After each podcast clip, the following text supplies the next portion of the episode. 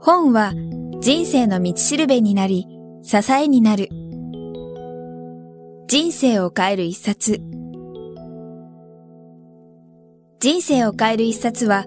あなたの人生を変えるような一冊を書いた著者へのインタビュー音声をお届けする番組です。闇雲に新刊やベストセラーを追うのではなく、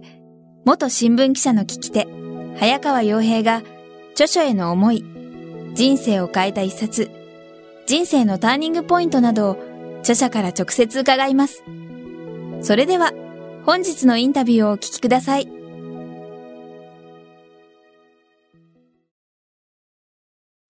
少し話が変わってですね、うん、この番組のいつも定番の質問でもあるんですけども、これまでたくさんのあの本も読まれてきたと思うんですけども、うん、人生にまあ影響を与えたような一冊がもしあれば伺いたいんですけど、ね、そんなこと言ったら下手したら1000冊ある。1000冊ですか？ものすごい読んでるわ本を、はい。うん、めちゃくちゃ忙しい事実なんだよ。でも忙しいけども本当ちょっと時間を見ては読んでるわけ、はい、結構読んでる、うん、だからこれって言ったら1000出てこない、はい、だけどね今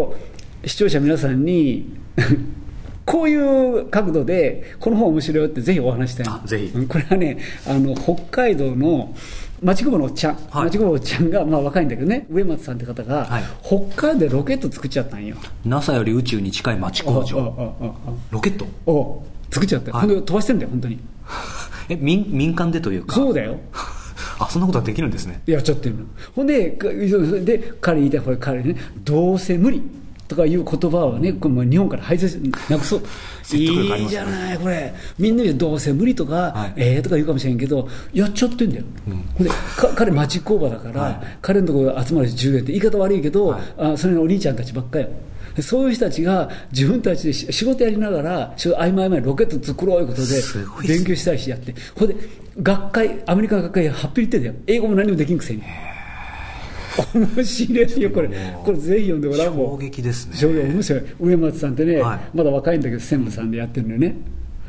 へ面白い面白い。これ会長たまたま例えば書店で手に取ったとか？あのね、まあ、仲間が読んで「佐野さんこれ面白いから何なんて、はい、あそうかい」って読んで「あこれ、もうゲラゲラ笑ってね。もう楽しい楽しい。もうもう最初からねどうせ無理っていうのをね、はい、なくそうとかいうことで、うん、とにかくやればいいじゃんやろうよ、うん、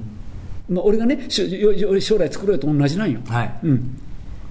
でロケット作ってるの面白いね。これこれをロケットでこれ彼は作った。あ本当だ。すごい、うん、で日本の規制があるから、はい、3000メートル以上ちょっと飛ばせないから今のところそこまでしてるんだけど、はい。うん、じゃあまあその辺が、まあ、ある意味その沢上さんが普段考えてらっしゃる、まあ、皆さんへ送っているエールみたいな部分と近い部分もあるそうそうそうそうそう、う。ん、やりゃいいじゃん。やりとんでやればできちゃうんだよと。いや実際にロケット飛ばしちゃったわけよ、うん、そしたらもうねそのみんな自信になるし、はい、できるわと。で若い子たちがこういうの覚えたらいいよねうん。そうかこの NASA より宇宙に近い町工場 上松勉さん、うん、ぜひ皆さんお読みいただければと。ぜひ読んでください、はい、面白いから。ありがとうございます、人生を変えるというか、大きな影響を与える一冊ということもありましたけども、これもぜひお伺いしたいんですけども、あの沢上さんご自身が人生で一番大切にしている、まあ、ことというかものでも時間でも言葉でも概念でもいいんですけど 何か一つ挙げていただけると。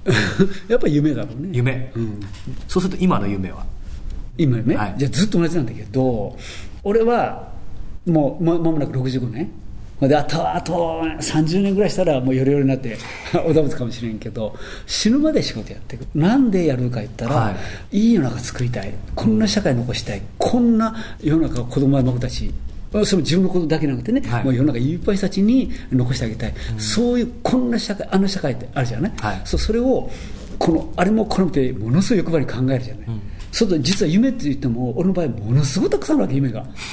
それをみんな実現しあの方向に持っていきましょうとやってるわけ、はい、だから実は夢パンと言ったけどもう語り出したら気になるほどあるのよ。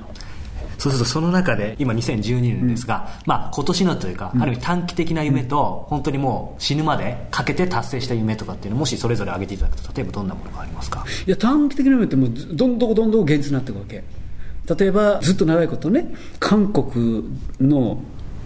韓国を代表するというかアジアを代表する、はい、世界でも100年に一度と言われたテノオペラのテノール歌手、はい、ベベイさんってベイチョチョチェルという人がいるんだけどこの人があの2003年に甲状腺がんが発病しちゃって声が出なくなっちゃって。それでドイツで手術でがんを摘出したの、はい、それで声帯をと横隔膜の神経切っちゃったわけ、はい。だから歌手生命断たれたわけ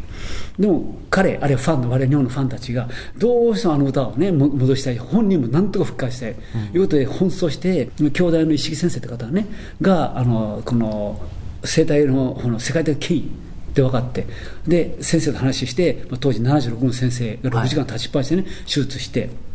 でも声帯を神経切っちゃったから、ね、もうこれ動かないだからこれ軟骨を抜いてこれで筋肉をやって縛って筋肉を鍛えることによって筋肉で声帯をこれ振らせて声出るように持っていったわけ。これとんでもない手術なんよ。それをやって声が出るようになって、はい。2回目の手術で今度はあの声が出るようになったら今度はこの歌うための音の音域ね、はい。そのところで声が一番出るように糸を縛っていくわけ、はい。そういうとんでもない手術して、ほんで一応、歌らしきを歌えるようになったテノールね、でも、もう全然この、え横隔膜切っちゃうとか、身の肺ほとんど萎縮しちゃってないわけ。はいほんで、これもかすかちょっとぐらい出るようになったんね。それから彼がものすごい努力してね、ものすごい努力して、活性化やってって、ほんで、自分復活しちゃったわけよ。すごい、ほんで、ものすごい努力でね、本当はこれ医学、科学では絶対に理解できない人間、あるいはこう神の仕事だってことね、はい。石木先生も驚いてるぐらい、ここで復活してきて、で声量はもう全盛時の9割ぐらい戻って、はい。右の肺は萎縮しちゃったんだけど、また、まあ、ちゃんと戻ってきて、膨れて、大体元に戻っちゃったよ、肺が。でそういう格好ででその米さん韓国の国民的英雄歌手が日本のファンが支えて復活させたそれを NHK がずっとフォローしてやってで過去の KBS で韓国の NHK がね、が向こうで報道したら向こうがものすごいショックでねええー、ってそんな恥ずかしい恥ずかしいと言ってねで韓国がこの組み上げて動き出したわけ。これでもちろん日本人に対するあの感情ものすごく良くなっちゃって、はい。日本いいいいよねとなってすごい仲良くなってだから日韓友好の印としてねあの日韓共同映画作ろうと。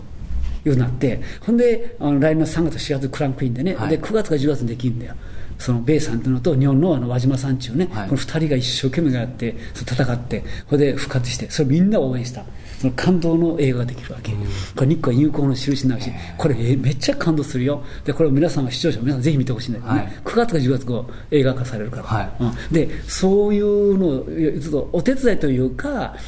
そういいことだなと思うからお金使ってきたわけよ、それそれものになって、そしたらひ広がっちゃった、はい。とんでもないもう韓国政府も大々全面的にあのあのサポートしたりとか広がって、はい。でこれこの感動が映画になるわけだね、でこんなのも、まあ、夢が来年もね実現するんで。でこれ夢というよりややこうなったりベイさんの歌もう一回聞きたいよなと。みんな思ってじゃあみんな思ってみんなで応援しようよってやってて、そしたらそういう夢が現実になるわけだよ、うんまさにさっきの本でもあったどうせ無理なんて。ない考えてねそうですよね。もうやっとるやって。もうこれも努力がすごいよベイさんもね、でもうみんな感動感動。だから2009年にね復活。まだまだ大して声出なかったけど復活してベイさんはまあ涙は涙で、我々も涙は涙で。そうか。じゃあまあそういう本当に夢というよりも日々そういう坂上さんの中でもどうせ無理っていうものを最初から決めつけずになんかやってるから。それをもう10年20年30年40年やってきた繰り返し。だから日々感動っていうか日々面白いし、うわーこれまでやらないかこれまででどん出るわけ、だからさっきの質問もう一個の方はね、はい。あの20年30年40年後おそらくね10年後以降にも動き出すと思うけど、我々ビレッジ計画があるわけ。自然豊かなところに、まあ、ビレッジ作ろうと、はい。まあそこにももちろん自分たちも移り住んでそこでどうせ生活するなら無理と言わずに、はい。人間としてねいい生活してみようと、はい。例えばあの家なんかでもね完全に無垢の木と漆喰屋なんかで自然素材の家で住んだ方がいいよね、はい。うん、同時のビレッジその家も全部そう。だあの人工建材を一切使わずに、同時にビレッジその中全体が、まあ、車を入れないようにしてほんと車入れなきゃで車でも便利かもしれない。けど鉄の箱で移動してるからスピードあるけども、はい。会話コミュニケーションなくなるじゃん、だからビレッジは歩くスピードで生活を作っていこうねと。そうすると歩くスピードだからみんながねおおしゃべりもできるしねあのーなんて道草もできるし。で同時に車入ってこないからビレビレッジ全体公園よ。はい子供たちも好きに遊べるだからわざわざ公園作る必要もないしね。あもう全体が公園みたいな。そうそうそうそうで日本のこの街というのは、は一軒一軒にあの家は素敵な家があるかもしれない建築物あるかもしれんけど全体調和はないわけよ、はい。こんなとこに住むわけにいかん。やっぱりやっぱり人間は調和が必要、そしたらビレッジ全体の建物の色やら形なんかも完全に全体調和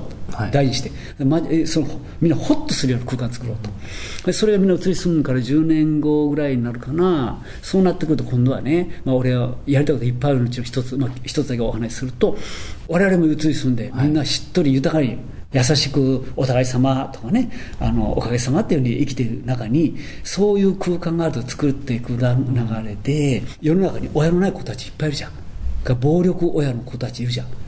この子たちをみんな引き取ってやろうと思ってる俺は、うん、なぜかと言ったら俺たち大人はある程度選べるじゃん。あんたも独立して頑張ってるじゃんね。選ぶ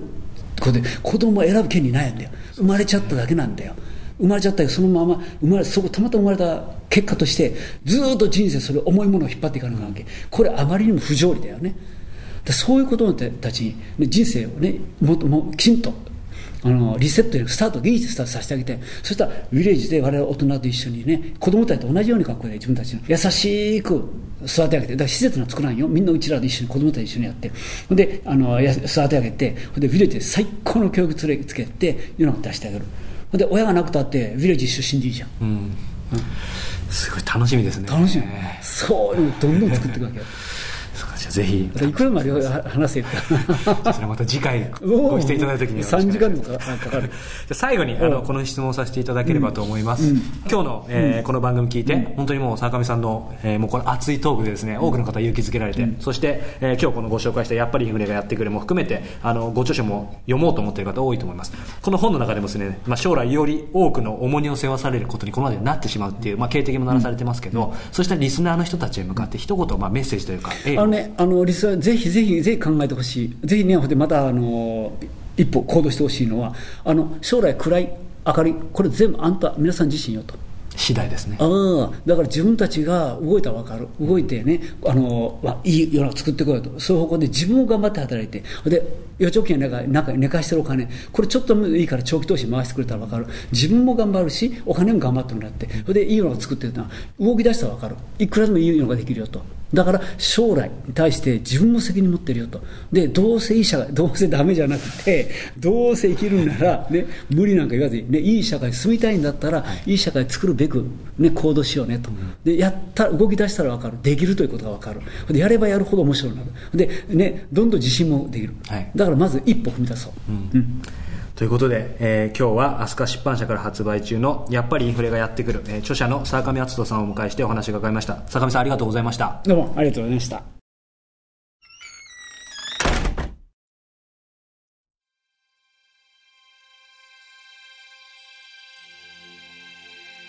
本日のインタビューはいかがでしたか？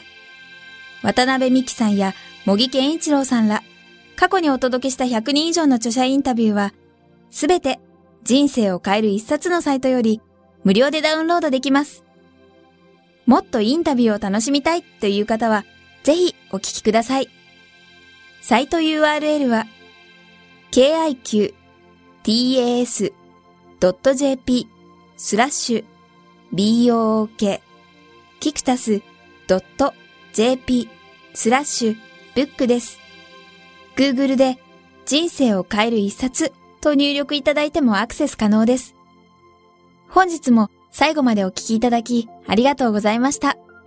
それではまたお耳にかかりましょう。ごきげんよう。さようなら。この番組は、キクタスの提供、若菜はじめ、ご機嫌ワークス制作協力、宮浦清志音楽、清水夏美ナレーションによりお送りいたしました。